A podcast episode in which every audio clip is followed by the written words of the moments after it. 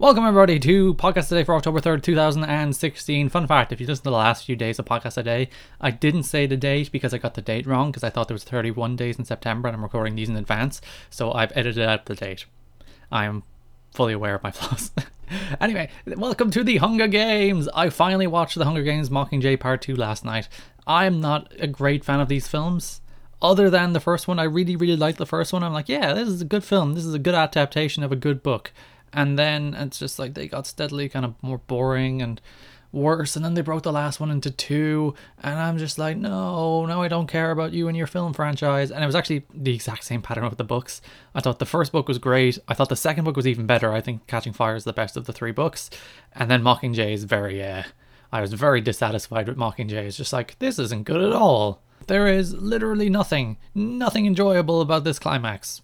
I do think the film is better than the book, or at least the second part of the film is better than the book. The first part of the film is tremendously dull. We talked about this for Harry Potter when I talked about Harry Potter Part 1.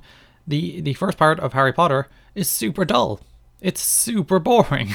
the, the first part of the Deathly Hallows because it is taking a, a, a book that's supposed to be a beginning, middle, and end, and telling you the beginning, telling you half of the middle, and then stopping.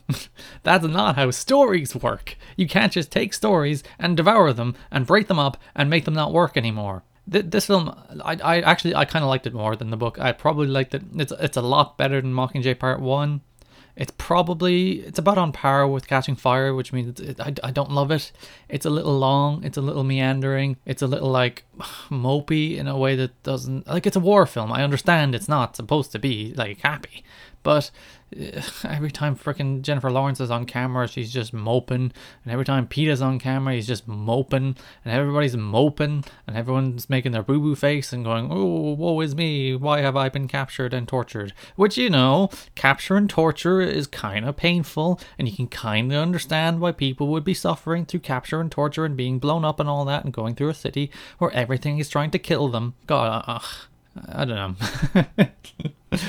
uh it's yeah. I, I particularly like the, the climax of the film a little more. I still think, and this this will have spoilers. I still think the thing where they bomb the children is dumb, and when they bomb Katniss's sister, and I'm just like, so you just basically rendered these four films redundant. The entire thing that set these films in motion was the idea that she was doing all of this to protect her sister and then her sister died anyway and i get that's kind of the point and that there is things that happen in war that you cannot stop and that you know that these these things happen to people no matter what and we don't get happy endings and and everything we try to do no matter what ends up falling flat and we don't succeed. Ah there's there's brave decisions and there is decisions that render the point of the thing you do redundant, and I think this one veers toward the latter more than the former. I, I do think the, the the political ideas in this film are always fascinating and always underexplored and, and particularly like the, the idea of propaganda and the way propaganda plays a role in war and how you're you're not necessarily trying to present what is actually happening but the ideal form of what you want to happen. And I think that is explored in a reasonably entertaining and a reasonably like thought-provoking way about how control of information is just as much an important part of war as actually killing people on the front lines is. And anytime like Donald Sutherland's in the film I think he's he's a very engaging presence. He's a very commanding presence. He's basically the like he's the lead villain of the entire series, Cornelius Snow, and like him and him, him and Katniss have a very good dynamic. And, and he's not in the film nearly enough. And the, the big like scene where him and Katniss come together and talk is, is like, like a minute minute and a half long. It's, this isn't very satisfying. I want them to verbally spar for a while before we come to the conclusion that you know Katniss has to murder the the president of the resistance because she is a warmongering crazy person as well everyone's a warmongering crazy person at the end of the day. And then there's the thing about how power corrupts and how no matter what, Julianne Moore will still probably try to kill people. But yeah, it's just kind of too long. There's one action scene where like it basically turns into a zombie film for a few minutes, and that's pretty cool. There's like arrows being flown, people are killing things with spears, bombs are going off, arrows are exploding. There there is things happening. And that's like yeah. That's basically the only action film in the scene. It's not, it's not really an action film. Action film in the scene Get your act together, Gar. This is another one of those films that just has a a really good cast, like Elizabeth Banks, uh, Stanley Tucci, who, who's great, and you know the likes of Philip Seymour Hoffman, Liam Hemsworth, who you would objectively choose over Peeta, hashtag Team Gale, and Woody Harrelson, who's barely in this last film. He just pops up every now and again. Same with Philip Seymour Hoffman, which I'm not sure was that as a result of him passing away or just just he wasn't in the film. I'm not sure. Yeah, The Hunger Games. I, I, I don't think fondly back on this film series. I might revisit it in like a decade, maybe, and then see it with fresher eyes after I've totally forgotten it exists.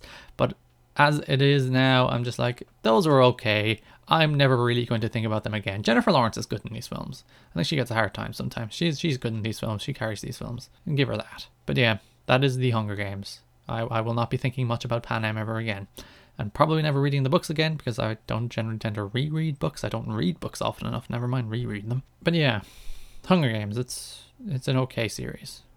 Don't break your last films into two people. I know it seems like a tantalizing thing to do. It seems like ooh money, and this this film franchise did slowly lose steam as it went by. Uh, I think Catching Fire was the most successful, and then the other two never really caught fire the way that one did.